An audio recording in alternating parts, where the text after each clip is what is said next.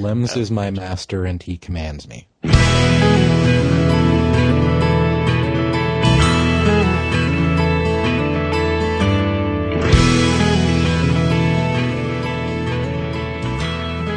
Hello and welcome to JudgeCast. Uh, this week's episode will be surprisingly CJ free. I know we had an episode uh, uh, a few weeks ago that was CJ light, but this one will actually be CJ free. Uh, I am Brian Perlman, uh, one of your hosts for JudgeCast. I am joined with Jess Dunks. Hello. Hello. And we are joined with a very special guest today, the uh, our IRC admin, our, our moderator, Mr. James Bennett. Hello. Hello. Uh, James is joining us. He is one of the developers for our the new Judge Apps website that is replacing DCIFamily.org, and all around internet savvy guy. The way I like to put it is I don't make the internet you use. I make the internet you use better. I make the internet you want to use. Uh, you want deep down in places that you don't talk about at parties. You need me on that internet. You want me on that internet. okay, it's going to be that kind of episode. All right. It, it is going to be that kind of. um. All right. So, uh, before we get into uh, talking about Judge Apps, uh, they released. There was this little tiny event uh, this past weekend, uh, uh, Gen Con, Magic World Cup. Uh, I heard about I, it. I think, I, yeah, I remember seeing like a story that they were doing that event. It was just a little something, right? How did, how Um, did that go? I didn't really see any like coverage or mention of it anywhere. I mean, it was just. Well, they did coverage just like uh, just like a pro tour, um, Oh. but nobody I know actually watched it. They just kind of looked at the highlights.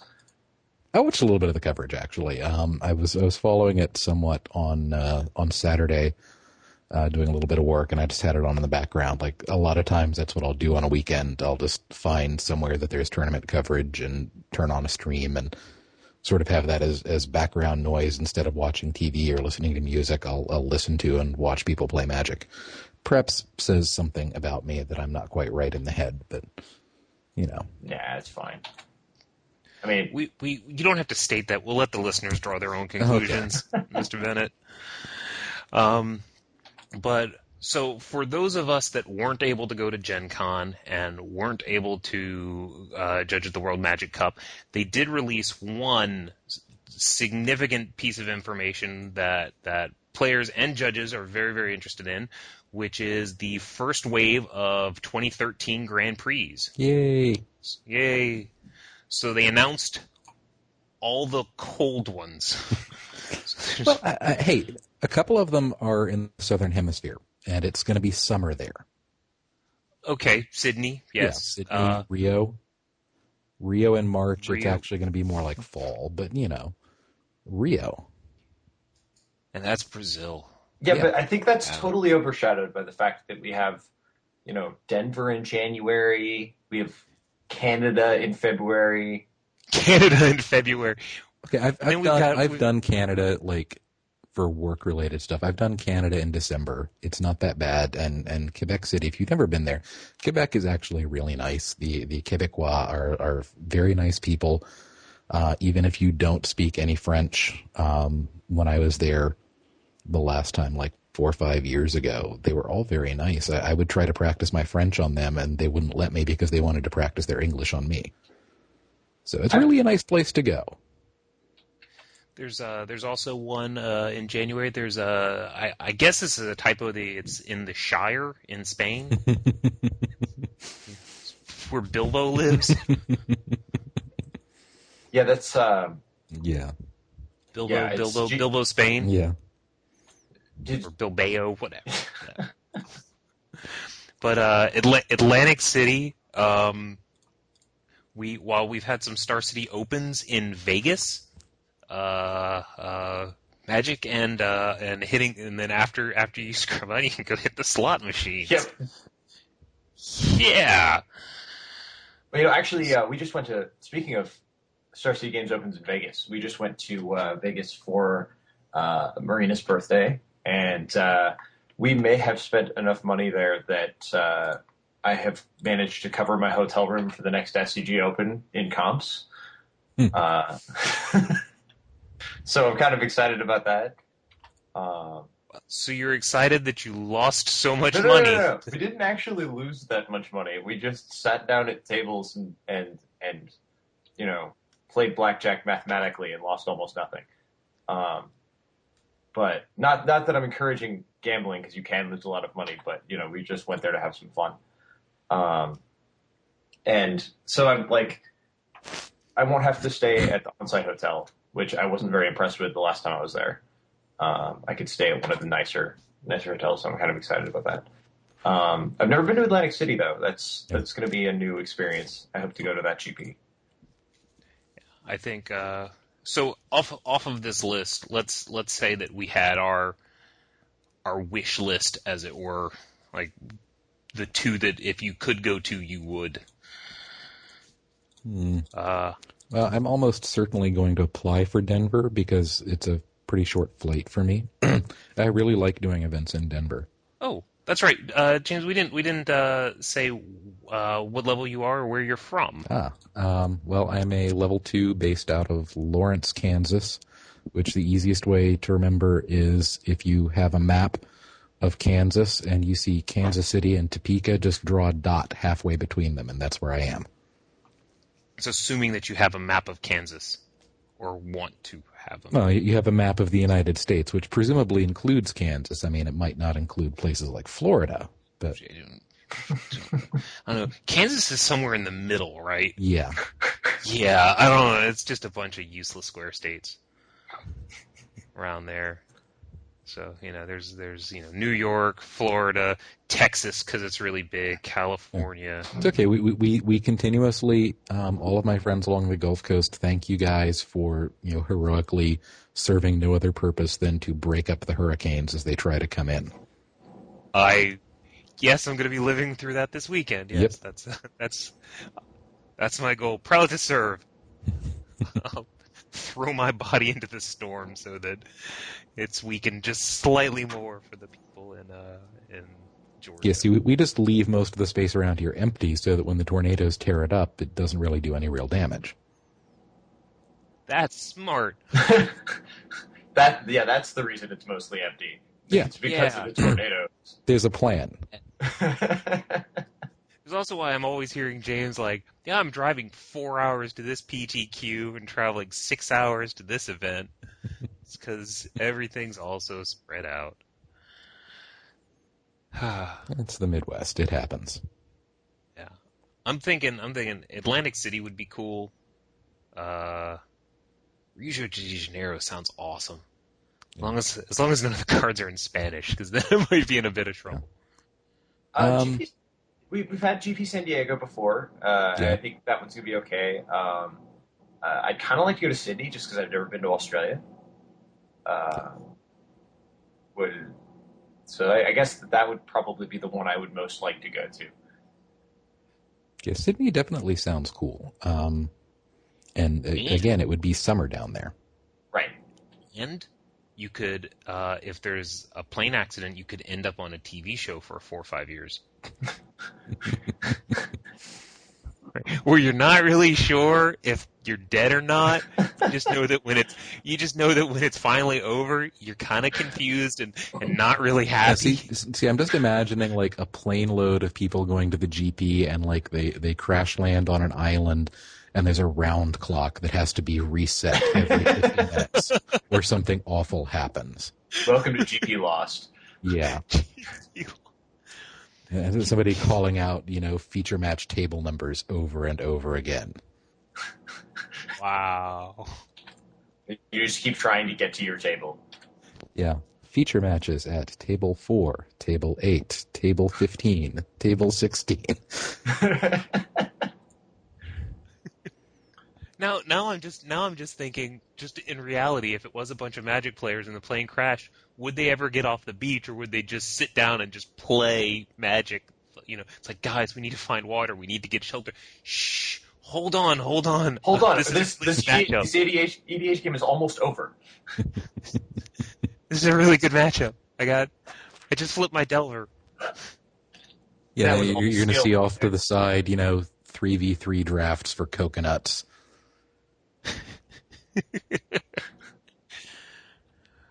Where are we getting the packs for this? Um, obviously, we're um, we're just reusing them over and over again, wrapping them in little sleeves of seaweed. That, or it turns out that the island is Wizards of the Coast's secret, you know, development lair. We've just discovered where Cartamundi really is. Yeah, uh, you know, like a volcano opens up and Mark Rosewater just comes out cackling, and I always, I always like to imagine him as a supervillain, you know, just w- with a volcano lair and things like that. And if not him, then at the very least Matt Tabak. I could see them being like uh, an evil team working together. You know, it could be like the the island in uh, in The Incredibles. complete with robot monster. Yeah. Nice. Right. Speaking of robot monsters, hey, I hear there's a Team Sealed GP coming up. Why, yes, Brian, I think there is. I don't know how to do this segue thing without CJ here. Well, um, so have, I, I, out of curiosity, have either of you ever participated in any way in a team sealed event? I have not. Uh, I have. Um, funny story. I don't know if I've actually told this story, but last year, um, one of the event, one of the stores down here, Armada, uh, was running a, a sealed two-headed giant event. Uh, uh, so this is this is slightly slightly different. Oh, if you're going to count two-headed giant, then yeah, well, Ugh. well, hold on. Um, it was shortly after both uh, a level three judge Ben McDowell and myself both gotten a divorce, and someone from suggested other that people. I was just going to ask. I thought they From got other- divorced from each other. we have not. Uh, no, Yeah, I mean, as far as I know, you and Ben still have a very good relationship. need it. No, we'd both recently gotten divorced from other people. Suggested that we enter the event together and we sign up as team split marital assets. and we talked to the owner of the store and it was like, hey, if we enter with the team split marital assets, will you bill our ex-wives for half the entry fee? and he was amicable to the idea right up until the point that it actually came time to, to collect the money. He was like, oh yeah, yeah, sure, that sounds great. That sounds really, really funny. I was like, no, really, guys, I need the whole entry fee. so, all right, so that was my aside. But other than that, no, no, no, no team sealed nothing. So uh, this last weekend, I had the opportunity to run a uh, team sealed event at Superstars uh, because people, you know, we're here in San Jose, so uh, a lot of people are very excited about the GP and they want to know how how is this going to work. So we said, oh, we'll, we'll just run an event, an event. That's the best way to explain how this is going to work. And uh, we had 22 teams show up, so 66 people. We we discovered that there were a lot of things that were easier than we expected about Team Sealed from a judge perspective, and also some things that were more complicated. Um, getting people to fill out deck lists correctly was a giant pain. Um, they did not understand what they were supposed to do. Uh, so we had people trying to filling them out uh, correctly, and then we also had people that were filling them out where they put in like the cards they were playing in the played column, and then the cards they were not playing that were their sideboard in the total column. Uh, and I don't know why this was hard to understand because a lot of these were players who had played in, in competitive uh, sealed events before, but they just for some reason just went right over their head how they were supposed to fill out this deck list. Um, so that was a bit odd. So so how how do you you you put down what you like? How does it how does it break down what you open versus because you can share? Uh, uh, can you share what you Once you have registered your decks, you actually can't share. So you you right? But before that point, before that point, so the team gets 12 packs to open, and uh, and then they take all of the cards from those 12 packs and they split them however they like among their three players, um, and each player will get a certain, or will get uh, cards that are in their main deck, and then they will also get cards that are in their specific sideboard. Uh, so the, those cards uh, are in, you know, if player A decides he's going to play a blue-white deck, and then he gets all the extra blue-white cards that uh, that are in the pool that nobody else is playing as his sideboard, uh, nobody else can use those those blue-white cards in his sideboard later. Yeah. Uh, Okay. so, so I think that may have been part of the confusion was people didn't register, you know, the entire pool and then their decks. It was three separate decks and sideboards. Uh, I'm and thinking that also is isn't that something that depends on enforcement level? Because I think at regular between rounds you can swap cards between team members. It's just not above regular, so you can't do it at competitive. You can't do it at professional. right at regular you can do it. Uh, you have the option to not do it if you're running a regular team sealed, a regular REL team sealed event uh, or any sealed event. Uh, you can opt to not use uh, continuous deck construction rules. Yeah. Uh, however, I don't think I've ever been to a regular REL event where they did not allow continuous deck construction. Yeah. Um, Right. but uh, if you if you do it competitively, um, then you cannot allow this. Yeah. Uh, another thing we ran into uh, is that Wizards Event Reporter uh, is not not set up amazingly well for for running team sealed events. Uh, it, it it functions and it will do you know the things you need it to do. Uh, but if you ever have issues, it's very hard to fix things like teams. You have three players that are registered in a team, right? So let's say you have uh, the three of us are registered on one team, and we find out halfway through uh, round one that oh well, I'm Jess Dunks, but this DCI number you have here for me that's that's some other Jess Dunks.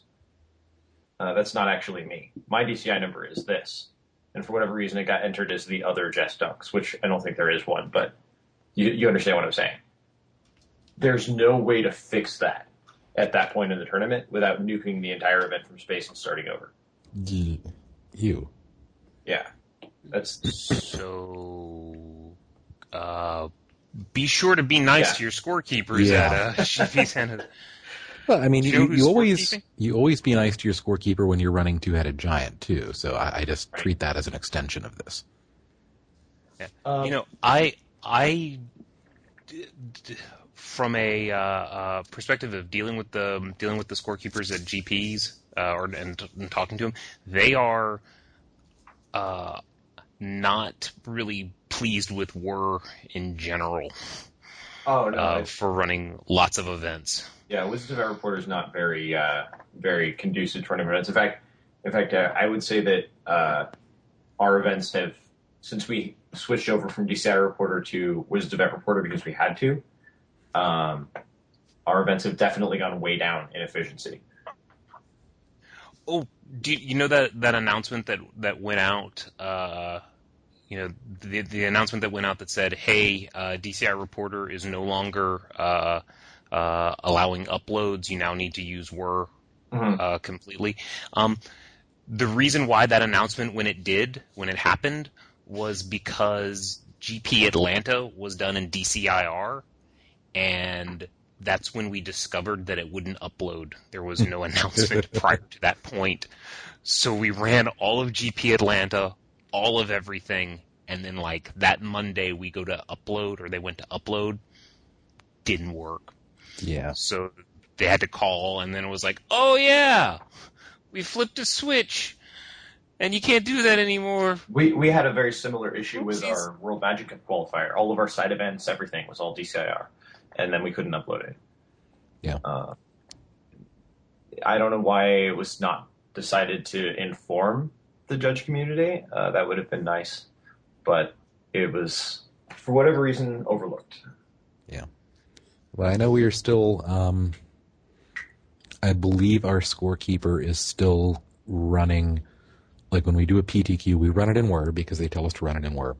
But uh, just due to some experiences with WER crashing midway through an event, I believe he also still keeps DCI Reporter open in the background and double enters everything so that he can keep the tournament running if WER goes down.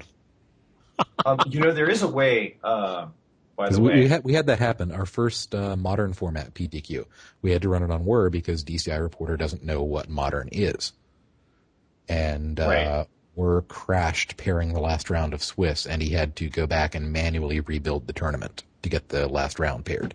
so So, Uh, ever Alexi- since then, I believe he's run them side by side. Alexi has discovered a way to actually do backups in Wisdom Reporter, so that if it crashes, you can go back to the last point you back up, backed up the tournament at. Um, Interesting. there there is a way to do this. Basically, it requires you to take all of the the tournament data files and copy them under a different name. And if everything crashes, you take that backup tournament file and just rename it to the correct one. Okay. Uh, and that that that should work. Do some experimenting. Your mileage may vary with that. Um, Yeah. but that's I don't have something. a whole lot of experience with WER. I've run like I've run FNMs and drafts on WER. Mhm. I've never Oh, actually is- kept anything larger on it. doing FNM is a giant frustration because uh, the way that the WER is set up, if you or whenever you try to do anything, it basically queries a database. Um, and so it's there are some times where I'll, I'll go to click a player's name and it'll be 30, 40 seconds in between clicks um, for Internet every- Magic. because everybody in the world is running FNM at that point. Right. And when we have, you know, 100 people in an FNM, that's that's a lot of delay. Yeah. Uh, I actually find that it's it's best to just start entering people with the network cable to the computer just unplugged. uh, And here we were wondering if we were going to have enough to talk about. All we have to do is bring up, hey, WER's pretty bad? It's like, oh, half an hour later. well, uh, back to the the I team mean, it's one of those that Yes. it'll it'll definitely get there, but yeah, it's got some bugs right now. Um, I I think the difference is like DCI Reporter has bugs and is crashy, but at this point everybody knows what the bugs are and what makes it crash, so we just avoid doing those things. And it hadn't had updates in a while. Yeah. So. And now we're all learning what to do and what not to do with WER, and so we complain right. about. Like, you know, remembering that you live in Uruguay. Sure. I live in Uruguay. I I've been really happy since moving to Uruguay. Maybe that means your odds of getting accepted for uh, Rio de Janeiro uh, go up. Indeed. Because you're, cause you're now uh, not really uh, international. So, do you think I, I, when I'm speaking of the Uruguay thing, when I was looking at the application for GP San Antonio, um, I almost wanted to put in my cover letter that I was uh, that recently moved to Uruguay, but I wasn't sure who would see this and whether or not they would think that was funny. Uh, so I didn't do that, but I really wanted to. And I would I would put it I would put it in. you would you would be surprised as as uh, so I'm also uh, so I've been judge manager for two GPs now and uh, the third one coming up Charleston. I get some of the weirdest cover letters. my cover letter for the World Magic Cup qualifier uh, on the West Coast was uh, a statement that I was available whenever or for whatever point in the tournament I was needed, and then the United States Bill of Rights. Oh, I, I did a series of cover letters at the beginning of the summer. I applied for a whole bunch of Star City Opens. And rather than, you know, write a real cover letter and just type it out over and over again, uh, I put, you know, the, the info they actually asked for and then spread a running joke across like four different applications. Uh, so that uh, whoever was looking at them had to read all of them to get to the end of it. so it was like what was it? There was some uncards that did the same thing. Yeah. Wasn't there? There was like a limerick spread across. Yeah. yeah, the, the, the unsets did the um So what on- you're saying the artist credit line, you you could piece it together and it would tell you a story or something. So, so what you're saying is that basically your your your applications had like flavor text. Yeah. Okay. I mean, they, they were still perfectly good applications. They just also had flavor text. It was like you know Mirage when they had the uh, you know, the love song of was it the, the love song that was written for the Mirage flavor text, and they quoted bits of it on all the different cards. It was like that, but spread out over a bunch of applications. Okay. So one thing I found, going back to the Team Sealed event, one thing I found that uh, was good was was surprisingly, even though we had a 66 person event, about half the rounds finished early. Um, which is, you know, when you break 50 people, you pretty much expect you're never finishing a round early. Yeah. Um, but uh, my theory as to why this is is because you get to a situation where like players A and B on a team would beat their opponents, and then the players who were playing game C would just be like, uh, well, you know, this game is actually pointless, so we're not going to finish it. Um, and then they just fill out their match slip and turn it in. Uh, because the games in Team Sealed, oh, sorry, the matches are recorded as 1 0. It doesn't care who won how many games for tiebreakers or anything like that. Um, Hmm. So, so I think that may be why things were going faster. Uh, also, because Yes. players were able to help their teammates, um, there was a whole lot of. Uh, I thought that would make things take longer, but I think it actually made things be faster, Yeah. which surprised me. But in a way, it's kind of neat because with teammates there and with the ability to communicate in team events, um, in some ways it's almost like having two people sitting by you watching you for slow play the whole time. Because you're just sitting there dirtling, your teammates are going to jump in and try to help you figure out what to do. Right. Yeah, I thought we were going to give a lot more slow play warnings than we did. Um, although another thing, speaking of warnings, uh, you get one match slip for the table, which has three matches going on. I Uh, saw that they, they posted a picture of that for uh, uh, for the World Magic Cup on the the judges Magic Judges Twitter account. and well, what's interesting about that is when you start getting penalties accruing. You know, we had one situation where there was uh, two game losses, uh, several warnings, a time extension, and some other stuff going on, all on one match slip. Wow. because there's three different games going on there. Uh, the two game losses actually came from the same deck check. Uh, we we checked decks and both of them had errors and ended up giving game losses to both players. So Yeah. they just played one game. I've definitely So seen didn't- result slips that like start to run out of space just in two player matches. I, I've seen one um, not too long ago. I saw a, a single judge call that legitimately ended in four warnings. Wow. Um, yeah, and uh, it was it was two instances of the same problem, but it was uh, a double GRV. So the players got double GRV'd, and then again they got double GRV'd. So there were four warnings, and I, I don't even know what I'd do if I had three matches like that, and had to find space. Maybe ask for larger font on the result slip so they take up more space. we also we also had some situations On the bottom of the slip, continued on other sheet of paper and just staple it Staple on. it. attached. Yeah. Yeah, that's one thing I was thinking. You know, maybe we'll have oversized match slips for the GP or something. I don't know. Um, so there were some things uh, that I wasn't sure of uh, because they're not in the MTR. Of course, I read the MTR for Team Seal. I had my staff read the MTR for Team Seal uh, before we started the event, and there were just some things that came up that just aren't covered. Um, like in a situation where we were doing a deck check, for example, it felt awkward to one person was getting a game loss, and it felt awkward to pull that player aside and talk to them while that player's counterpart on the other team is still sitting there helping his teammates. It's like we've just put their their game, uh, you know, their their team down a person for a few minutes. Uh, but do we stop them all and just give the whole table a time extension? Do we just give the one match at the table a time extension? We weren't sure what to do, and then so we kind of had to make that stuff up on the fly. Um, and of course, we just gave one match the time extension, but it felt awkward. Yeah. Um, so there, I think there are a lot of things that are just not, you know, this doesn't, this format's not common. So there's a lot of things that aren't covered.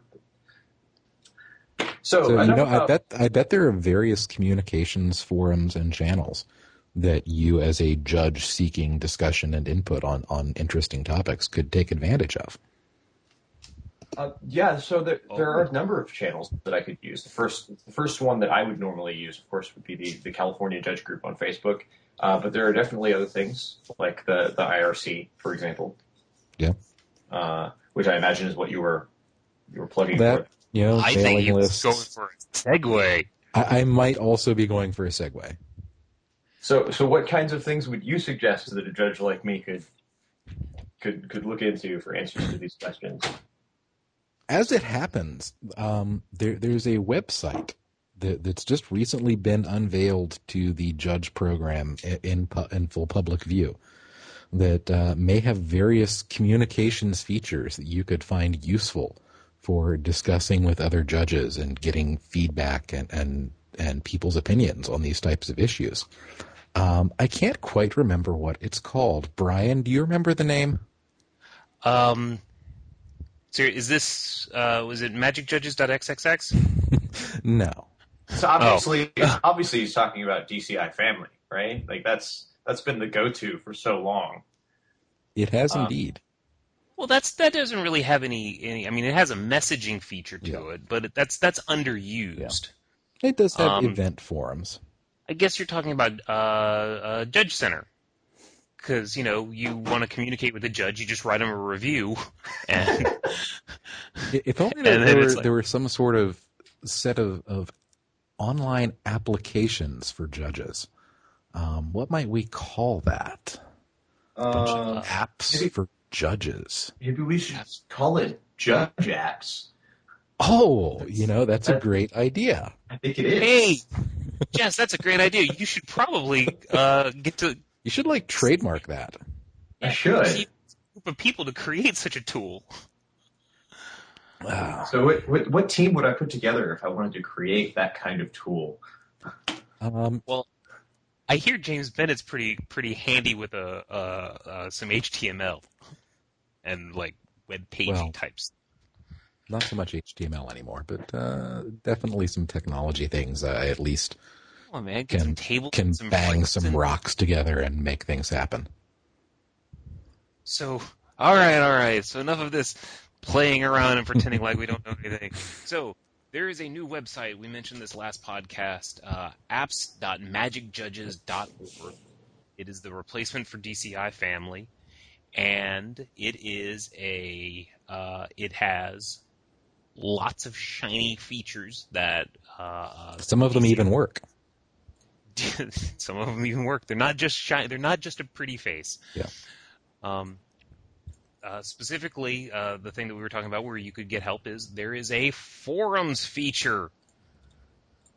Dun, dun, there dun. is. There, there are a bunch of forums on Judge Apps.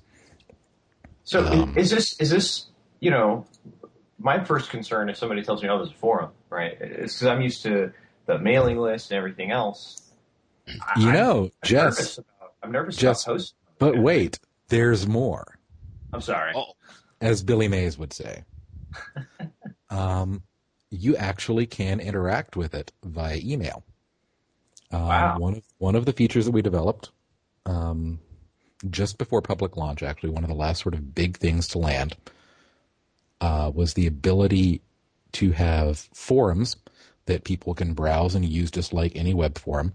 Um, you can also on the site turn on notifications so that whenever there's a post to a forum you're subscribed to, you will receive an email with whatever was posted. And you can simply reply to that email. And when you send your email off in reply, it becomes a post in the forum. Okay. So you That's... can actually interact with it. We we had the level threes as our guinea pigs. Um, they tested this out. Uh, we set up a private level three forum and gave them all access to it, and they've been emailing back and forth to it and apparently quite happy with it uh, once we got over some initial bugs. So so let's let's jump jump back for just a second and, and go big picture. Okay. So how long how long has so this is a this is a replacement for DCI family. It is plus plus replacement plus plus. Yeah. Um, how long has this like? How were you contacted? How were you approached? How um, long has this been in the works? Okay, so the the story of this actually starts at GP Portland 2010, which is where I met Adam Shaw, who at the time was a level four judge. Adam was the author and maintainer of DCI Family, which was the old site for doing you know event applications and everything, staffing events. And Adam and I were sitting and talking, and Adam sort of knew who I was from the technology world. Um, in my day job and my other persona, uh, I help to develop and produce a web framework called Django. And DCI Family was written using Django. So it was a thing I knew a thing or two about. And I'd talked to Adam, and at the time, it was just in the context of offering, you know, somebody who knows the tools and knows his way around who could help out with maintaining DCI family, adding new features. Um, that's the one Django. That's the one where the joke the joke is like James Bennett knows his stuff. He wrote the book on Django. Um, no, really, his name is on the book. Yeah, I, I, did write a book on Django, and I may be writing another one next year. Yeah, because the first one is horrifically outdated now. um, but anyway, I talked to Adam about this, and for a while, it, it just kind of like DCI Family was in a spot where it kind of did what needed to be done, and nobody wanted to poke it too much. Um, then a couple things happened last year. Uh, Adam sort of stepped back from active judging. He still kept DCI Family up and running, but he really had not had time to do much with it. And at the same time, I quit my job and became an unemployed lazy bum for a few months. And so I started talking about, well, um, what about instead of just trying to tack features on or make you know the occasional thing better, why not just see if we can build something from scratch um, to do you know what DCI family does plus maybe some more things. And I talked to uh, Jason Lems, level five, um, proposed this to him and talked to him about it, and last summer started working on it. By Pro Tour Philadelphia last year, uh, Alexei Gusev had joined in on the project, and we had a proof of concept that could kind of handle event staffing and not a lot else at that point. We showed it off to some people and you know got some good feedback. Then uh, since Philly, basically it's been sort of dueling, adding features, fixing bugs, and Alexi and I both trying to find free time since I found another job and Alexi started an internship and um, all sorts of things you were eating into our lives. And Alexi also in the middle of that uh, completed his L3 checklist and got promoted, which takes a, a not inconsiderable amount of time to do. Um, so is he your boss now because he got promoted? uh, Lems is my boss. Lem, Lems is my master, and he commands me. And I've, I've just kind of gotten used to that. That's a little bit creepy. so, yeah, we, we, we, I think we just found the show's intro, right? yeah, yeah. We we we continued uh, building on it, hacking on it. We got a larger feedback group. We got the L3s involved to sort of come in and start beta testing. Had a closed beta group that you know posted a bunch of test events. We were able to get access to a lot of the data in DCI family to import like event histories and user accounts so that you didn't have to sign up all over again. If you had an account on DCI Family, you have an account on Judge Apps. um, not everything came over completely cleanly. Like there's still um, there's some people who are going to have events missing from their history just because of when we did the import. There are some people who you know got promoted since we did the user account import. Um, if your judge level is wrong on on Judge Apps, you can contact your RC they have magical powers to correct your level. Um, so they can take care of that for you. And then uh, recently we launched it. Uh, I've been pretty happy with it. There were a few bugs to iron out. The email was sort of the last thing because there was talk of moving moving from maintaining actual judge mailing lists to just having forums that people could interact with over email because they knew that a lot of people wouldn't necessarily want to jump straight into doing a forum all the time. A lot of people actually liked having a mailing list. So we figured out ways to make it behave as a mailing list. Yeah. I know that was one of one of my personal concerns was I don't have access to this at work, or I don't have, I don't necessarily have access to forums at work. I have email through my phone. Yeah. You know, but I don't necessarily have forum, uh, forum access, and I and I understand that you know, when you start talking about like international people, yeah. they might have certain firewalls and stuff yeah. like that that that so preclude. You can, uh, if you need to, or if you want to, you can interact with the forums solely via email. And you have the ability to turn on and turn off certain forums. Yep. Have, uh, uh, there's, if you go to the site, you'll log in and there's a little sidebar. Very first thing there says notifications. It'll show you any notifications you have on site. You can also click the link there uh, to edit your profile and settings, and it'll have a whole list of the different types of notifications and what you will and won't get. Um, as far as like forums, we will be if you you know ask for email notifications from forums. You can ask for project forums, event forums, and other forums. So if you're a member of a project, like say you know the Knowledge Pool or the Judge Apps Development Project, those have their own forums. You can turn those on and off. Um, anytime you're on an event, an event gets its own forum. You can turn those on or off. And then there are also some generic forums that you can turn on or off. So any or all of those you can get on site, you can get by email, you can get both, you can get no notifications if you want to just come in and be surprised every once in a while at all the new stuff. It's like Christmas. Yeah. So let's ask how much. So you've been working on this since last summer. Two well, two years, right? Well, the the, I mean, the initial offer of helping out Adam was made a couple of years ago, but it just was one of those things that timing never worked out, and so we never really did much with it. Okay. So, how much of obviously when you when you're in the you know the professional world, you have deadlines and stuff like yeah. that. Okay. Did you really have deadlines for this, or was it a it'll get done when it gets done? Um, we had some deadlines. We wanted to have something to show people by Pro Tour Philly last year, and we pulled that off.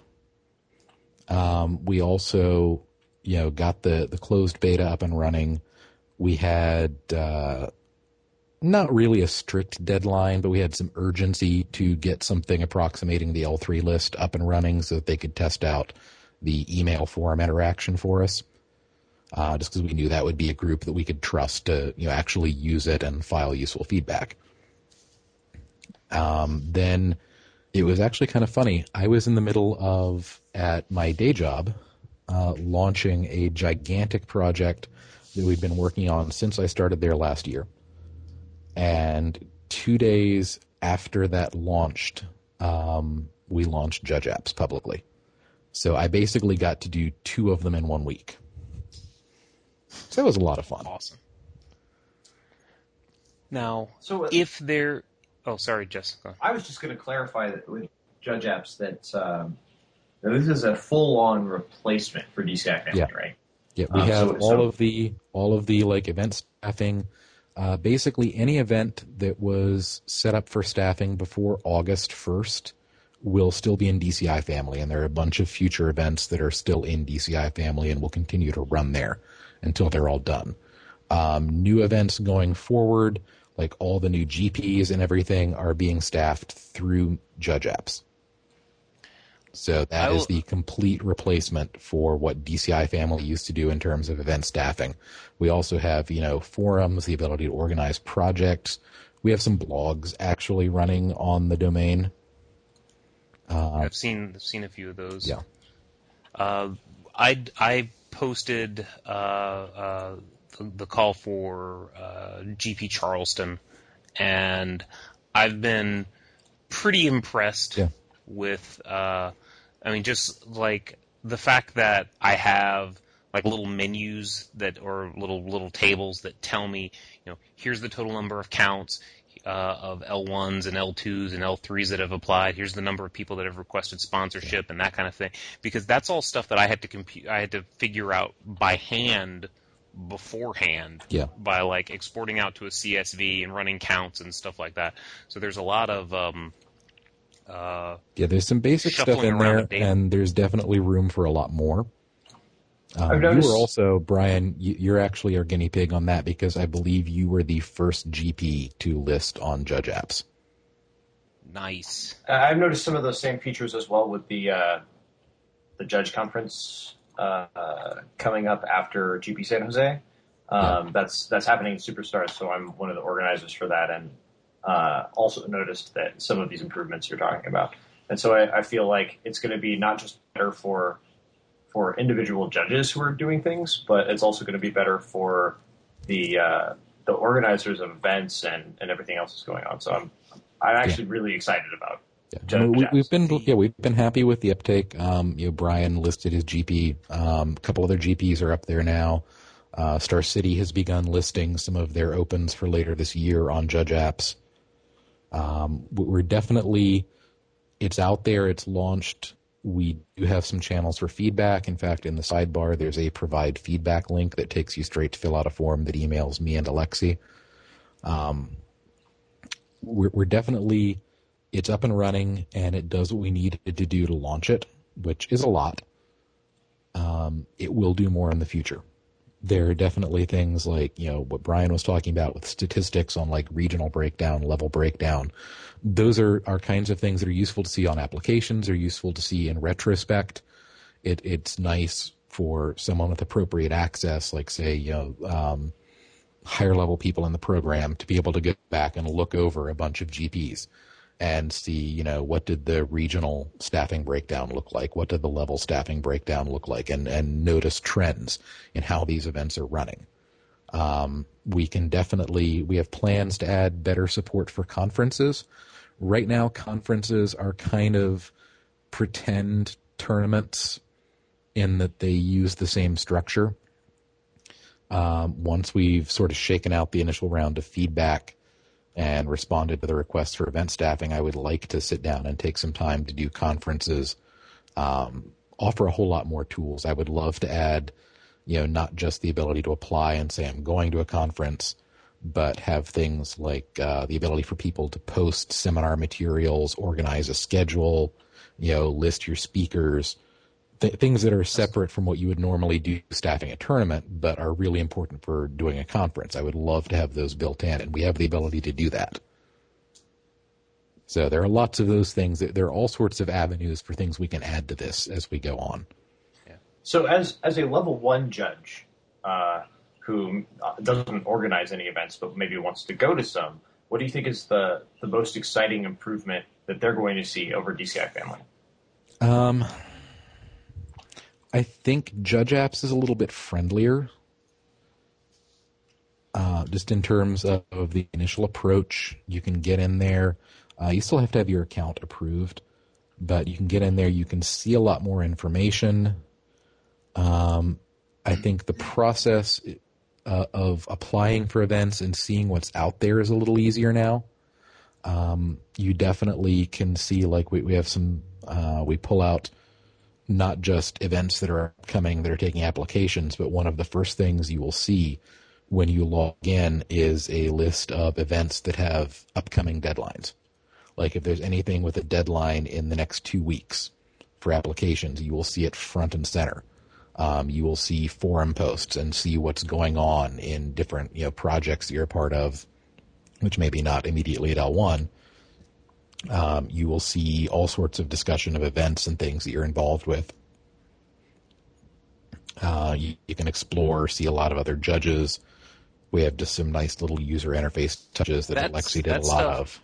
That stuff, being able to, to find the judges, uh, is much nicer than yeah. I think either either Judge Center or uh, DCI Family is. Like the like first off, when you click on regions, it shows you like the it knows where you're located. Yeah. It shows you who your regional coordinator is. So if you don't know, you don't have to look it up. It's just yeah. log onto the page. It's there.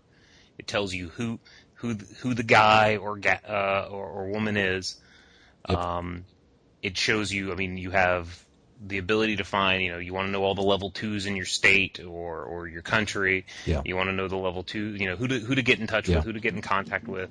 You know, it's fast, and the filters are not awkward like Judge Center filters are. Uh, there is there is some awkwardness in the filters right now, in that like you can do things that will break them, but they're way to sell it. Well, you know, I'm, I'm trying to be honest. Um, there are definitely some bugs we're aware of, and we're working on fixing them. So we also have um, there's some help available. Um, on the blogs section. Now, I have noticed there doesn't seem to be a link to that. Uh, that is something that probably we should add. um, we do have. It's like if you don't know it's out there, you don't have a way of. Yeah. Like if you don't have the URL, yeah. you don't have a way of getting to it. Um, the initial announcement, I believe, included a link to it. Uh, so hopefully people seeing that will get there. Um, I forget whether if you also see it on the sign up page. I think you do when you're signing up. We have a pointer to that because we have a special page on the blog dedicated to some common things people ran into with signing up. So at least until we can sort of iron out some of those issues, we have a page saying, "Hey, here's some things you might run into. Here's what to do," and we link that right off of the page where you're signing up for an account.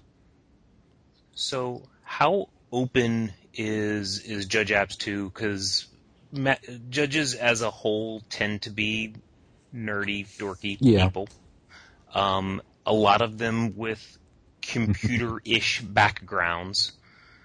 Um, if there are people L1s, L2s, whoever who want to help in some form or fashion, is is there is there an avenue available? Can people volunteer? Is it is it still closed? Yeah. Um, there what's, there what's are the in fact um, some avenues for that. There is a uh, there's a project on Judge Apps called Judge Apps Development uh, which is where we're tracking a lot of things right now. Uh, currently, it has a few members. At this point, um, if you're interested in helping out, what we're going to be looking for is people who know uh, programming language Python, and really awesome if you also know the Django web framework, because Python and Django are what all of this stuff is written in. Um, if you know either one of those and want to help out, you know, you should feel free to drop me a message through the site or, you know, go check out the Judge Apps Development Project. I think you can ask to join and we can get you added in there. Uh, so, you know what you're so doing. I used to write uh, Python code about 17 years ago and haven't touched it since, but uh, do you think I can? Yeah? Hey? We hey. might have to bring you up to speed. Fortunately, oh. I know somebody's written a book on how to do this stuff. So I'll talk to him and see if he has uh, some advice. Not really. it's like just start over from scratch again. So, but I am really proud of like a lot of the stuff that's gotten on there. Like I've mentioned the blogs a couple of times. We moved over. Um, I think a lot of people have seen the rules tips blog that has like a daily rules tip. Uh, we moved that over. We have blogs.magicjudges.org we have several blogs on there, one for rules tips, uh, one for you know, help with the site. The judge anniversaries stuff moved over there. Uh, so that it, you you still get the judge anniversaries posts on the mailing list, but there's a full version on there as well uh, on the blog site. Uh, knowledge pool, knowledge pool, knowledge pool is up there. I really like that because it means that you know previously the knowledge pool you had to be reading judge list to see it the Knowledge Pool blog where we post the scenarios. And just for anybody who doesn't know, the Knowledge Pool is an educational project um, currently run by it's Ben and David, isn't it? Yes. Uh, ben McDowell and David de la Iglesia. Um, its purpose is to come up with sort of interesting policy related scenarios for judges to discuss. And so we just sort of throw these out every so often in different difficulty levels. That used to be something that only took place on the judge list and we had our own private mailing list uh, for the knowledge pool to develop the scenarios. Now there's a forum on Judge Apps. There's also a blog on Judge Apps where all of the scenarios get posted publicly, and after a few days, an official answer gets posted as well. So anybody even if you're not reading judge list, even if you're not a certified judge, if you want to learn more about this stuff, now we have these sort of public communication channels that we can have, you know, scenarios develop and discuss on the forum and have a blog for publicly making all of that available. That uh, that actually there was something in there where you said where you said you don't even have to be a certified judge. Like DCI family, you know, anybody could get a login. Yeah. Really. Uh, and this this is the same thing. Yeah. So although to read can... to read blogs on like to read the blogs.magicjudges.org, you don't have to be a judge. You don't have to log in to read the blogs. Um, those are just up there publicly. The Rules Tips blog is up there publicly. Uh, Judge of the Week is up there publicly. Judge Anniversaries are up there. Um, getting into the rest of the site, the event staffing functions, the forums, and everything, you do have to create an account. It does have to be verified. Um, right now, if you're not currently a certified judge, what we're probably going to ask you is for the name of like an L2 that you've been working with who can vouch for you. Um, to get your account initially activated and get you access to things. Um, but then once you're in there, you have full access to all of the forums, all of the event staffing tools, everything that Judge Apps can do. Awesome. So, what off of this off of this project, if you could some if you could point out one thing that you are the most proud of, you know, whether mm. whether it's I mean whether it's you know like a widget, a logo, the incorporation of a major infrastructure point. Um, you know. Honestly, the one thing this is going to sound silly. Um, DCI family, the thing I always disliked about interacting with it was every time I went to DCI family, I had to log in again. And sometimes, even if I just like didn't do anything for a minute or two, I had to log in again because I was uh-huh. constantly logging out we changed the session timeout so that you stay logged in on Judge Apps. Which means that I don't have to log in like five times a day. And that makes I, I like I, I, really like that as well, actually, because yeah. there's so many websites where I'm, you know, I've got three or four different tabs open uh, on my browser, and, and I switch around to look at something, and then I go back and I have to log in again, yeah. and and it's pretty constant. So I'm very glad that that is something we are. Uh, Overall, dealing. I think I think Judge Apps right now already sort of gives a better overview just from the front page when you log in of sort of everything that's going on. Because uh, you'll see events, you'll see forums, you'll see discussions, you'll see all that stuff. You'll see easy access to judges, easy access to you know information about your RC and how to get in touch.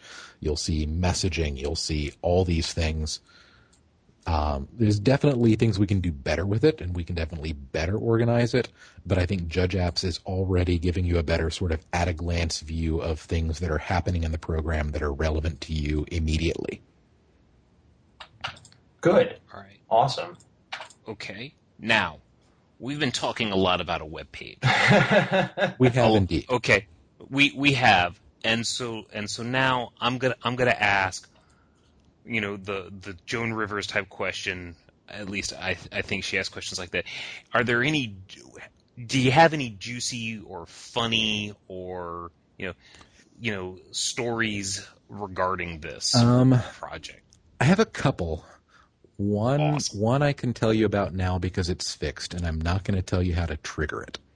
Uh, okay. Just in case we accidentally break it again. Okay, um, but triggering it, it's placed uh, on the stack before players get priority, yeah. right? Um, okay. There was a brief window right after launch. Um, one of the problems that I've run into testing this, and like I think the other day you might have seen me poking you, asking if you could go look at a page, um, is when I go look at something, and all the people we were working with to go look at something, everybody either was like me or Alexi both had have admin accounts. We can see everything on the site. We have admin powers to go change anything, do anything. So you need a random dirtle to. We were working with you know L4s and L5s and RCs who all have magic superpowers to see everything, do everything on the site. And so there would be cases where we would need to verify that like access controls were working, and I would need to go, you know, find somebody who's not an RC, not L4 or higher, in a lot of cases, not L3 or higher, and just say, hey, can you go click this and tell me what you'll see? Um, there were a couple of cases where um, things were not quite being access protected the way they needed to be. We caught those very quickly and they're fixed. Um, there were one or two people who discovered a bug that they didn't actually get to see the L3 list, but they got notified whenever an email was sent to the L3 list. So they were getting notifications oh. that there were things happening on the L3 list. They just couldn't see what they were. Nice. Um, so we, we, did find a way to keep those notifications. They're talking about you. talking about you. Yeah, I, I imagine that that's and it's frustrating to me sometimes because I'll look, I'll go log in and I'll see the whole list of like forum posts and I'll be scanning for projects that I'm part of and you know I'll I'll see a notification that something happened on the level three list. I'm like, well, I can't go read that. Um, or can you? Wink. Um, no, I, I do not read the level three list. Um, I will read it someday if I make L three.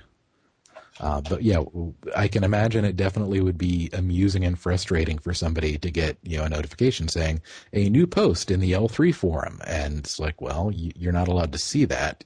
We're just going to tell you that it's there. there are L3s and they're discussing something, but you don't. There's cool stuff behind this curtain. There's cool stuff behind yeah. this curtain. Uh, but that that got fixed quickly. Um, we we've definitely had. Um, there was a case where actually just this week we had a bug that we thought we'd fixed, and Alexi and I had both looked at the code and said this is fixed, and then it turned out it wasn't. And the actual literal solution turned out to be Alexi emailed me and said, "Oh yeah, I restarted it, and it works now." Oh. Um, it was a case of we'd actually fixed the code, fixed the bug. We just needed to turn it off and turn it on again to make it reload the code. So it reminds me of you ever seen the IT crowd. Hello, IT. If you tried turning it off and back on again. Sometimes it works. Sometimes, even with you know the largest things, uh, that's I debug them. I know I've reported one or two bugs, and I've been like, "Ha ha! You're using Internet Explorer. Why don't you use a real web browser?" We fixed the Internet Explorer bug. I'm pretty sure. Ah. Um, it used to be there were some buttons that were doing some fancy styling on that didn't quite work in Internet Internet Explorer, and we just turned that off. Um, we also had, I wish people could have seen a lot of the things we did during the closed beta because we had some very silly events created and some very silly forums for them. And sadly, that has all passed away. Oh. Well, so, so it, when you say silly forums, like, I see that there's still a test forum in there, so I assume it was that kind of thing, except amusing. Um, there were some genuine, yeah, there were some genuine events. Um, there may be some that I need to go delete. I don't think any of the test events are still in. Like GP Backyard. Yeah, there, there was like GP My Backyard. There was a GP North Pole. Uh, I think somebody did port over the first FNM in space that Andreas is going to head judge. nice. Yeah. Them wacky coding beta testing judges. You think yeah, we, we, you think WER has trouble connecting now? Wait till you do it from the moon. Yeah, and there are already some things that have started popping up um, that like we never really intended to happen, but are starting to happen. Like there's one somewhere somebody created a sub forum for funny quotes from the Judge IRC channels. And I think they're already starting to post things in there. And just you know, random things like that we never could have expected, but now that we have the tools, people are using it for. So yeah, there's in the, the community corner forum, there's a thread on the Judge Open, the Magic Online Judge Open, and then Sean Hunt created a thread for entertaining quotes from the IRC channel. Where's this, where's this at? You said it's under what now? Under the community, community corner. corner. And apparent oh god. Quote. And it's a quote from me. Correct. Oh, here we go. Uh, I'm reading this. Let me delete that real quick. No, hold on. What I want to know is how much the Moonfolk paid WotC to get one of them dropped in Innistrad. Because there are some tribes in need of walkers, and it would be useful to know the price. That's actually fairly tame compared to some of the that is that fairly tame in the, in the, IRC channel the last couple we should, days. We should probably well, yeah. There is normally we can we can put uh I think the the pun off yeah that uh, Turner had with uh, one of the other judges was it was just an hour of the worst puns ever. And Turner getting kicked every time he did it again. I know he'd get kicked and then he'd come back and then he'd get kicked again. Yeah. The boy don't learn. Quit hitting yourself. Um. Yeah, there, there are definitely occasional outbreaks of silly. Now that I know, now that I know about this, I will have to, I will have to post to this. Yes, you can. You can go populate that with amusing quotes from IRC. Awesome, awesome. All right. Um, so what, what I really, so, what I really love most about Judge Apps uh, is the forum itself because um, the, the, the mailing list was very daunting for people to get into and ask questions and deal with. But a forum is is way more inviting for for people to jump in and ask a question, Yeah. uh, or, de- or or request an official answer, or just have a discussion point, uh, because they don't feel like they're they're bothering everybody else. Yeah. So Uh, the forum is definitely a nice thing. That was the forums were uh, were Alexi's work. He sort of found and customized a forum app to our needs. Um, the only thing really that I got to do with that was the email integration. So I can't, unfortunately, take credit for forums as much as I would like to. Okay, well that's that's okay. You can you can still take credit. You just you know Alexi wouldn't like it much. Well, yeah. Uh, All right. So what what else? Uh, we've talked a lot about this this uh, new website, which is awesome. I'm very excited that Judge Apps is coming out, uh, or is already out, I should say. Um, is there anything else new that's that's been going on, or or is going to happen in the near future uh, that's important to Magic or judging? Like like maybe this new set that's coming out soon. Oh, believe- oh, that was a segue. yeah, Brian, I believe he's trying to segue into your next. He is segueing. I I was. Uh, yes, there is. Um, uh, the return to Ravnica. This is something that I wanted to to mention. Um, here in uh, Orlando, Florida, uh, one of our local local level ones, uh, Aaron Duval, is worked with one of our TOs, and they are making uh, uh, the Return to Ravnica pre-release, a large event called Magic for a Cure. It's um, going to be an event where all of the proceeds uh, uh, go to the American Cancer Society. Um, so the, the judges the judges are, are, are working for free at this event, um, volunteering their time, volunteering some some prizes. Uh, there's going to be raffles, silent auctions, all that kind of thing on September 29th. Uh, there are I believe about four thousand dollars worth of donations. There's there's um uh you know there's there's like coupons for free pizzas donated, uh, uh restaurant gift certificates, airboat ride gift certificates because it's Florida, right? You got to have an airboat ride or a you know a trip out to Gatorland or something along those lines. Uh, alter uh, there are What's an full airboat? art. An airboat is think of a big giant fan on the back of a flat bottom boat. Okay, so you just basically you get a slab.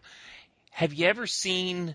I think it's it's one of the the I don't know. Is he's like Miami? You you're gonna go out in, into the swamp and dump a body somewhere. You're gonna go. You know, you're gonna get on your airboat turn on the fan, go out there, dump the body, and then go back. So, if you need to dump a body, come bid on the airboat rides uh, uh, at the pre-release.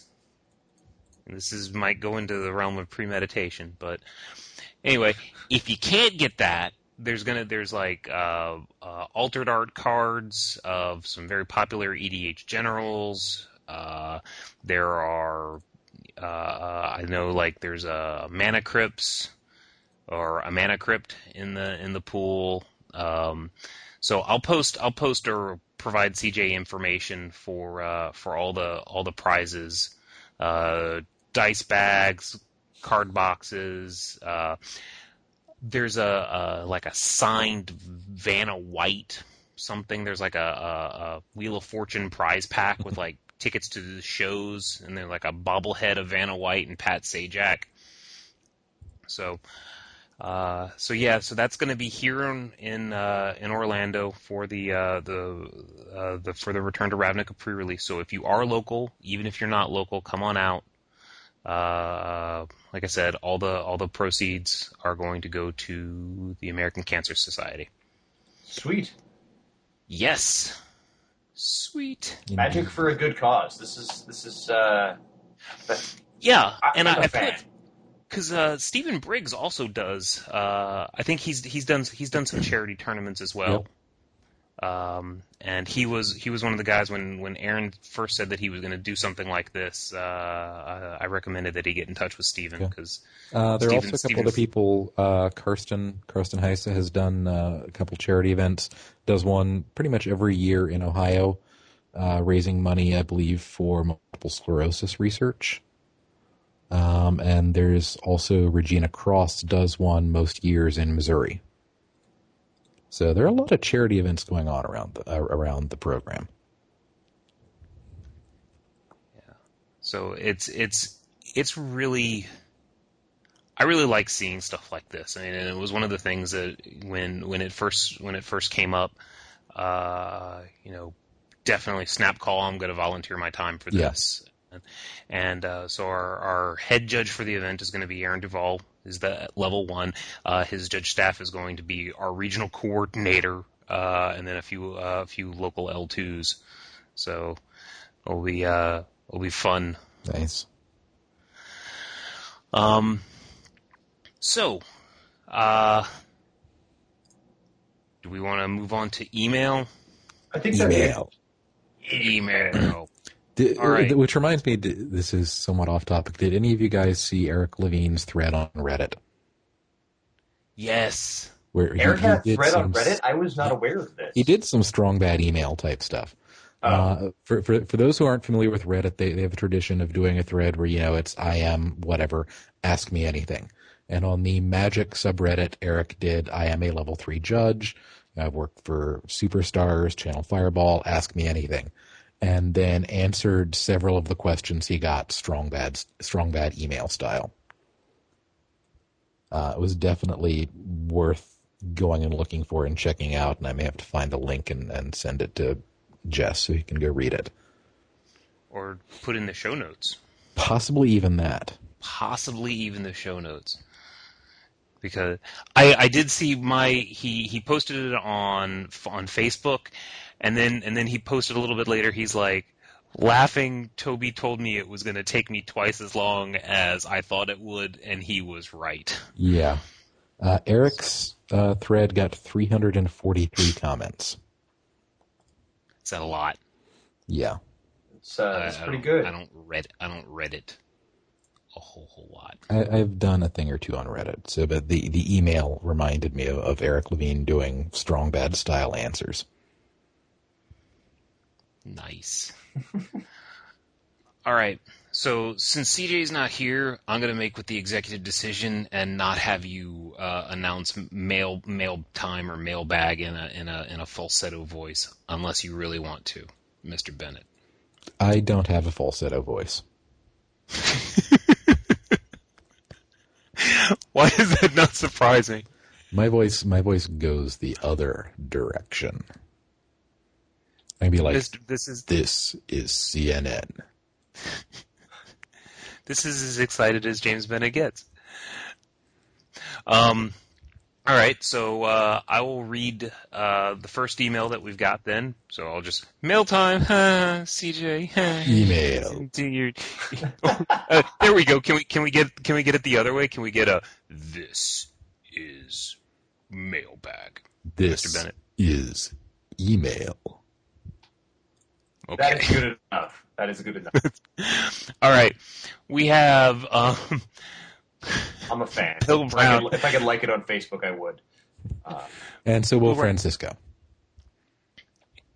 Probably before you even finish typing it. Yes. So we have an email from the Dark Lord Chuckles, uh, Bill Brown, uh, who writes, uh, "Hey guys, love the show. I'm an aspiring level one judge, and you offer an invaluable resource to improving my knowledge and skills. Now, onto the question. I've heard on several podcasts that the judge ruling for trample damage assignment has changed. Uh, I understand that when dealing with uh, trample damage, you must announce how much damage is being assigned to any blockers and how much to the player. That is all okay.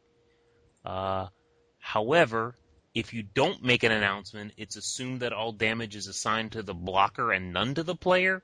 Is that correct? Uh, does it matter whether you're a regular or competitive REL? I guess the rules change to announcing life total changes. It might become a little clearer. So he's just he's asking for clarification. So I think Jess, you answered this right. I did. Did you did you read my answer there? Um, I why, did, why did you tell us your answer in your? Email. Well, no, I, I am not telling him to read it. I'm asking if he agreed with it.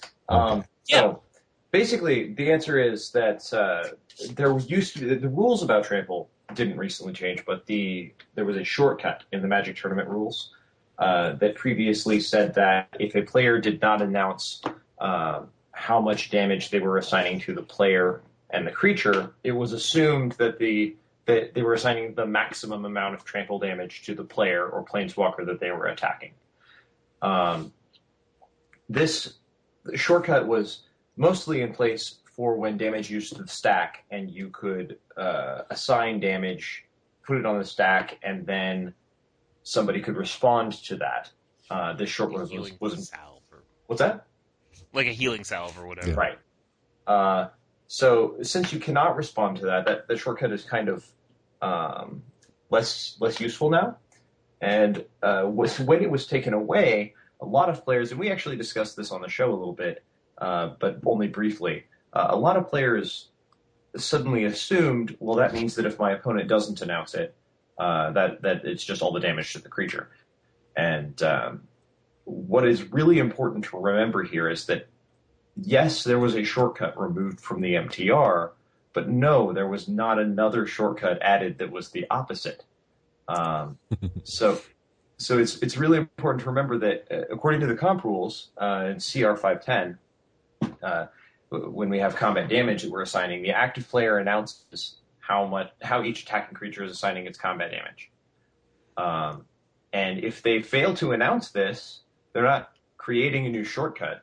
They're they're breaking a game rule by not announcing how much damage is being dealt. So you can't try to pull one over on them or, or get them uh, because the shortcut doesn't exist anymore. In fact, that's a very bad thing if you're trying to do that. Uh, if they don't announce the damage and you don't clarify, and you know that they're supposed to announce the damage, it, it, you might even classify that as fraud. Uh, so please don't And- do that. Clarify, You're supposed to clarify, clarify. Yeah. You're supposed to announce life total Yeah. changes too. Yes. So if if I attack you with a 10-10 trample, and you block with a one-one, Uh, and then you're just and then you know it's like oh well you know I don't pick up my pen or it's like you know no change or anything like that. That's uh you know that should be a point right there. Yeah. You know, or if you pick it up and you're like well I'll take one. Or something Yeah. like that. That's none of that. Yeah, ba- basically, the minute you announce the life total change or the lack of life total change, the players are going to notice that there's been a miscommunication here, and that all we're going to do is clarify. Hey, announce how you're assigning the damage. Yes.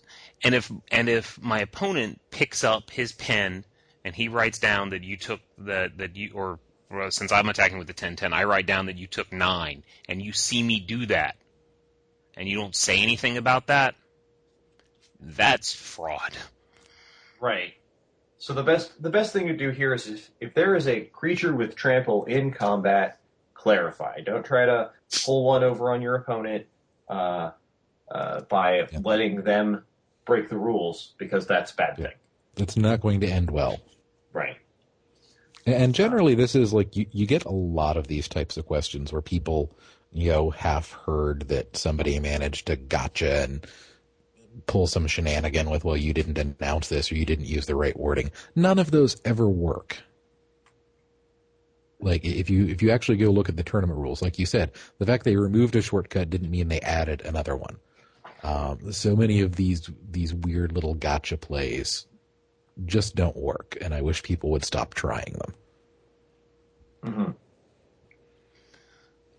You know, it, All right. and so the just to yeah, clarify. That's the really Yeah. big thing there. Just clarify. If Yeah. you if you think your opponent took you know nine from a creature with trample, she took nine. Yep. And yep. Yeah, if your and if- opponent's at nine, you and he he's looks like he's going to be taking the nine trample. You say, so you're dead. and if you and if you have that one one and you think for some reason that your opponent is dealing ten damage to the the one one, even though he could trample, ask him. So yeah, so my Lawnmower War Elf takes ten damage, and if he says yes, well then you're in the clear. But you know, And that's and the whole and the whole well he didn't say so of course i assumed that he was dealing all 10 damage to the light. no. You know. no no no you you thought no such of a thing I award you no points. It's like you are aware that lying to a judge is a disqualifiable offense. However, I'm really glad this question was brought up because this is something uh, players have been asking me recently. Uh, whenever there's a change to the MTR like that, players are going to try and take advantage of it. Uh, so, so be aware, even if you are not trying to take advantage of this, that there are going to be people out there that do. So you want to be careful. Yeah. What what do we have? Uh, what do we have next for next question? from Brendan Hurst? Um, Hi, Judge Cast. I know you love them rules questions. Yes, we do. so so he so so he then he then immediately follows with a policy question. Um, what is the normal response if the deck check teams finds one of the players using a blank checklist card as a divider in his deck box? Does it change if he has no DFCs in his uh, dual face cards in his 75? So normally, uh, if a player has a, a card in his in his in with his sideboard that is conceivably playable, it is considered part of his sideboard. Well, hold on a minute. I want to I want to ask a question here. Okay. Um, you know, I'm assuming that we're at a competitive REL event, right? So everybody, well, since there's deck check, right? So everybody who's playing this should at least be somewhat familiar with the Magic tournament rules. Uh, so my question is, if that's there, is why aren't you presenting your sideboard? Because that that would solve this whole problem. If so, in the Magic tournament rules, not only are you required to present your deck to your opponent, but you're also required to present your sideboard. Obviously, they're not going to cut it, but Yeah. You know you present your sideboard, say face down, and say, "Here's my sideboard." And if you're doing that, then there's a random DFC in your box. It doesn't matter, Yeah, because you've you've said clearly these cards are my sideboard. right? Yeah. But if you don't do that and you just are found to have a random other card in your deck box that you could conceivably be playing, then we've got a problem because we have to consider that to be part of the sideboard. And that may result in you having an illegal sideboard or a deck that does not match your deck list. Right. So, So, how, yes, presenting Jim- sideboard is a good idea. James, how would you handle this situation if you With were the, uh, uh, judge? The the blank checklist, you mean? Yeah. Yes, that that situation. Okay. Um, well, Brian and I talked about this, and, and as I recall, we, we came to a consensus on this. Although this is a question, you know, double faced cards have created a lot of these types of questions, and especially checklists. Um, a checklist card, when you've marked it, is considered to be the card. Uh, so if you have, you know, an Innistrad checklist card with the little circle filled in for Delver of Secrets, then when we deck check you, that's a Delver of Secrets if you just have a random blank checklist card in your deck box, then that's not any card. So, as far as I'm concerned, and I think Brian, yeah, yeah, we, we came to this conclusion as well when we talked about it on IRC the other night. As far as we're concerned, if you just have a random unmarked checklist card in your deck box, that's not a problem. Um, it may be something that we kind of point out. Maybe that's not the best idea, especially if you were to accidentally drop a marked checklist card in there when you thought you were using an unmarked one. Um, Yep. But yeah, it's it's not an infraction. We're not going to consider that to be a card because it isn't one. Does this change if uh, if they're playing, say, three or four different double face cards in their deck? If a checklist card is not marked, it's not a card. Okay. So, So- and again, the, the tournament rules in the IPG are telling us if we find a card that could conceivably be played in the deck, we have found something that isn't a card. It, it's almost the same as somebody who has, you know, some soldier tokens in their deck box. Those aren't magic cards. Those aren't cards that could conceivably be played in the deck. So we're not going to penalize you for having tokens in your deck box. An unmarked uh, checklist card is also not a card. Well, so I, here I'm going to throw a slight wrench into this because I, I like to throw wrenches. Uh, they're heavy. Um, If you can dodge a wrench, you can dodge a ball. um, so if I'm playing uh, Delver at a PTQ, and uh, uh, the only double face card in my deck is Delver Secrets. And I draw a checklist card, and I realize during the first game that this checklist card isn't marked. Um, now we're, we're saying that's not a card. So have I presented a 59 card deck, even though, you know, obviously it's a Delver of Secrets? If it's not marked? what do you think, Brian? I would say you did present a 59 card deck. Okay. I mean, you uh, you you have the option. Uh, no, not even then. I mean, if you're I'm saying it's not a, if we're saying it's one. not a card, what's that? I'm just going to sit and laugh at this one. Why are you going to sit and laugh at this one? Uh, go- go ahead. it's it's kind of one of these things where if you say if you say it is a card, then you have a deck uh, uh, a deck that doesn't match the deck list, right? Mhm. If you say it isn't a card, then you've got a 59 card deck. So either way, it's a deck deck list problem. So, so you'd be giving this person a game loss then? Well, the the question I would ask is the way you presented it. You said you drew it, and then what did you do when you drew it and realized the problem? Oh well, see that, and that's that's kind of the trick question here. Is I I drew it game one of the first round. I drew it and went, oh, judge, this is supposed to be a Delver of Secrets, um, and it's not marked. Because of of course there is that ever so handy um, in the infraction procedure guide. If you notice an infraction that you've committed and call a judge on yourself immediately upon noticing it, the head judge does have the option to downgrade the penalty. Um, there's also a specific version of that for like realizing you've drawn a sideboard card in your opening hand when you're not supposed to. But in general, if you're calling a judge on yourself, as soon as you realize there's a problem, then we, we have the ability to be a little bit nicer. Uh, the way you originally asked the question made me wonder whether you were sitting on it and didn't say anything. No, that would be that would be the opposite end of this spectrum. Yeah, that would be a very different bad thing. Uh, and I have unfortunately seen players disqualified from events for for doing basically that, sitting on checklist cards that weren't what they were supposed to be, um, and that that was just all around Yeah. bad.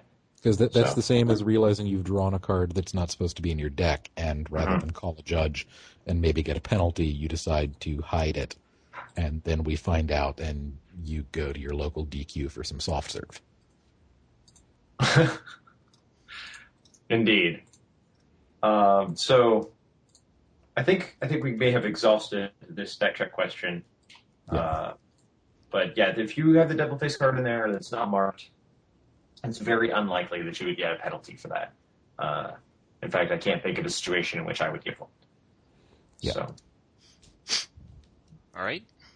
Uh, then we have one last email from a Tim Riley, uh, who says, "Love the podcast. I found out about it through limited resources. So that would be the episode that we did with uh, Jon Loucks. Um, he and he is asking. My question is about until the end of turn versus this turn. So that's that's cards where it's like this creature gains plus three plus three until uh, until end of turn versus uh, you know target player is unable to cast spells this turn. He goes, Is there a subtle difference between these two? I'm curious as to why there are different templates for what seems to be the same effect. All right. And Jess, you, it looks like you answered this one. it did. Um, this one took a little bit of looking into because I've never considered the question before. um, and it's not really a rules question; it's just templating question. Uh, so I did. I looked into. Well, from a rules from a rules standpoint, though, before we get into templating, from a rules standpoint, is there any difference? Um, I, I mean, because of the templating, there kind of is. Uh, but as far as when those effects end, uh, there there is not a difference. Yeah, they both they both end uh, uh, simultaneously Right. uh, uh, during the cleanup after you've discarded your card. Mm-hmm. So, um, when I looked into this, uh, I found that "until end of turn" is a phrase that usually applies to something that's that's definitely happening or happening at the, this moment right now. Like this creature gets plus three plus three until end of turn, or gain control of target creature until end of turn. Whereas the phrase "this turn" usually applies to something that might or might not happen, or may have already happened, like prevent the next X damage that would be dealt this turn. Creatures can't or must attack or block this turn. Uh, or even like destroy this creature if it didn't attack this turn. Um, thing, things of that nature. Uh, and there's also some things like uh, that, that change. So Advanced Hoverguard, for example. Um, in fact, let me look up the Oracle text of that so that I can tell you exactly what I'm talking about. But Advanced Hoverguard had errata uh, that changed it from one to the other. Um, so originally, Advanced Hoverguard said pay one blue mana. Advanced Hoverguard can't be the target of spells or abilities this turn. And now it says pay a blue mana. Advanced hover guard gains shroud until end of turn. And the difference there being that one of these things says it definitely gains shroud, so it'll gain it until end of turn, and the other one is saying basically uh, if something would try to target it, it can't this turn. Uh, so I, I feel that that's So a pretty clear distinction between the two, but I don't know if that's 100% true all the time. okay, but that makes no sense because Magic doesn't follow English grammar rules. I don't understand. That would make sense if I completely redefine the terminology, the, the way the magic rules are. Okay, so I take James, uh, Mr. Bennett. You've you've you've seen the video. You actually showed it to me. Jess, have you seen have you seen the video that I'm making, uh, poking a joke at? Uh, no, no, I have not.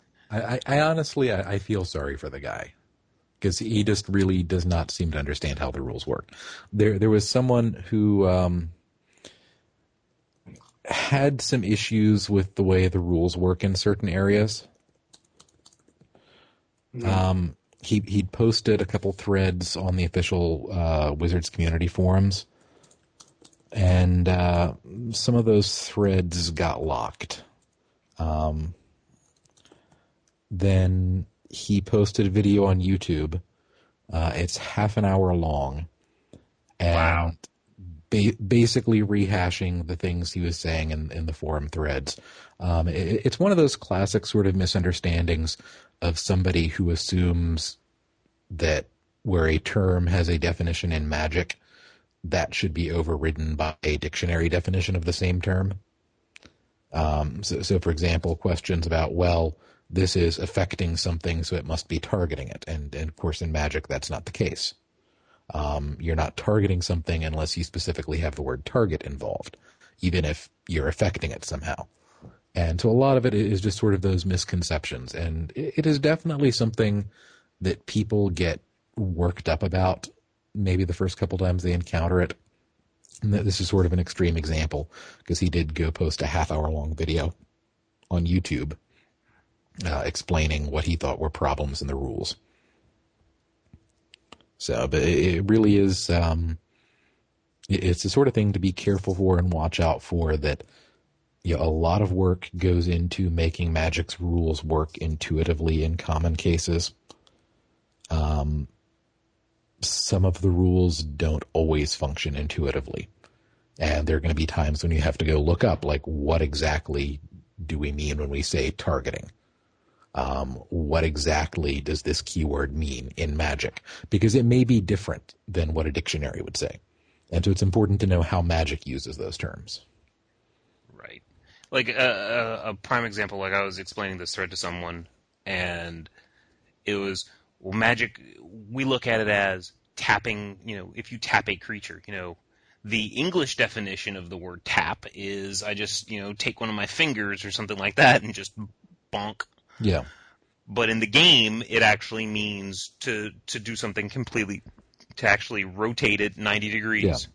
Um, there was an example in one of the forum threads where somebody said, you know, if, if a creature has flying, does that mean it's only unblockable if I'm actually holding it up in the air above the table? Because that's what the dictionary says flying is. It has to be up in the air. Mhm. Well, no, there's there's there's also the, the rule that says just because the art Depicts shows it, the yeah, creature because the- flying, the, it doesn't whippoorwill have rule. Yeah. the whippoorwill favorites rule in the whole game.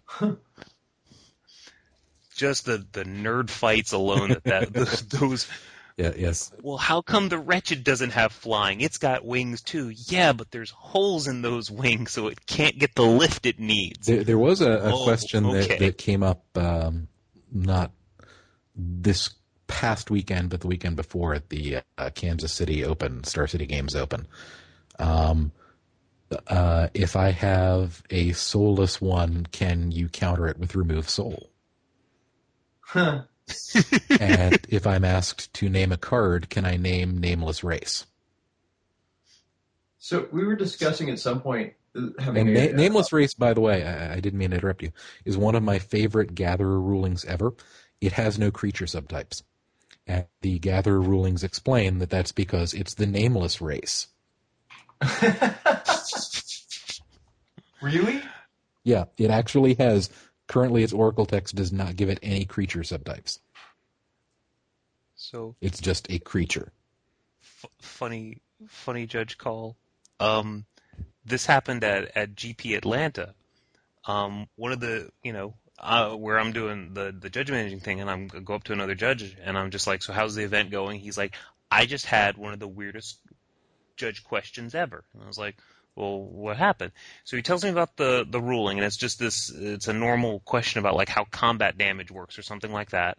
And he explained it to the guys, and he's like, okay, well, do you have any other questions?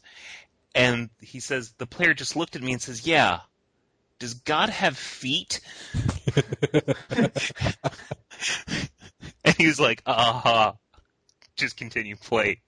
And just kind of walked off. But I was like, that's that that's kind of funny. Think uh, you know the IPG, uh, the CR has uh, has no information on that.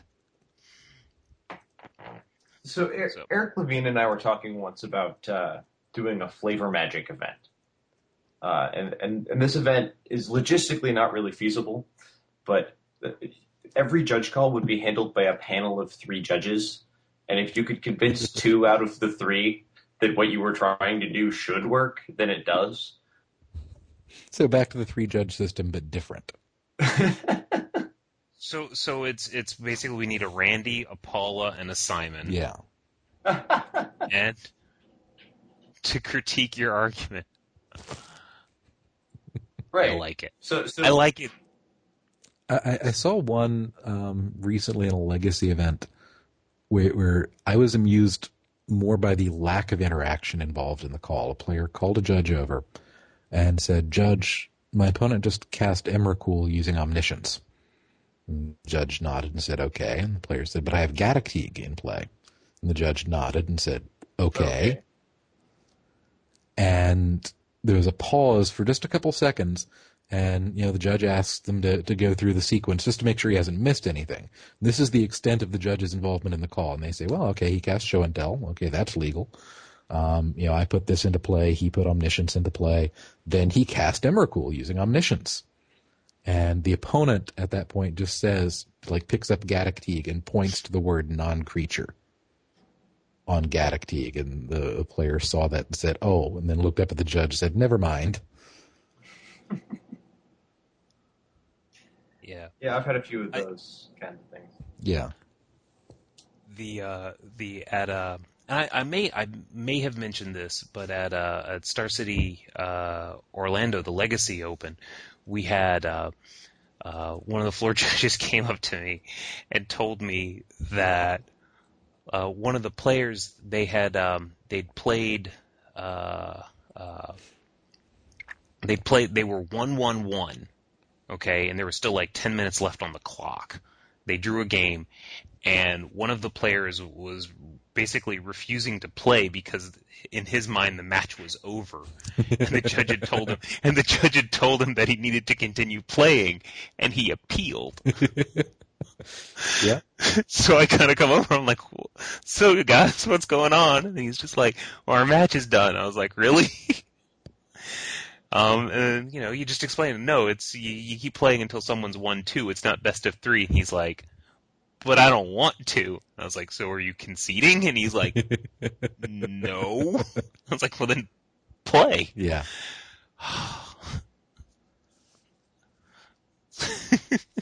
All right, I think we have devolved to the point where we Yes. don't have any more content for this. We have show no more today. content. Yeah, if no you're more just telling content. silly stories like this, We're just- then which we're is done. fun, but you know, our li- we want to save some of those for later for our listeners. Yeah. So, All right, all right.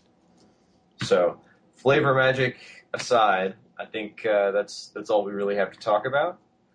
That is. Did either of you have anything to add about Judge apps or pre-releases or GPs or anything along those lines? No.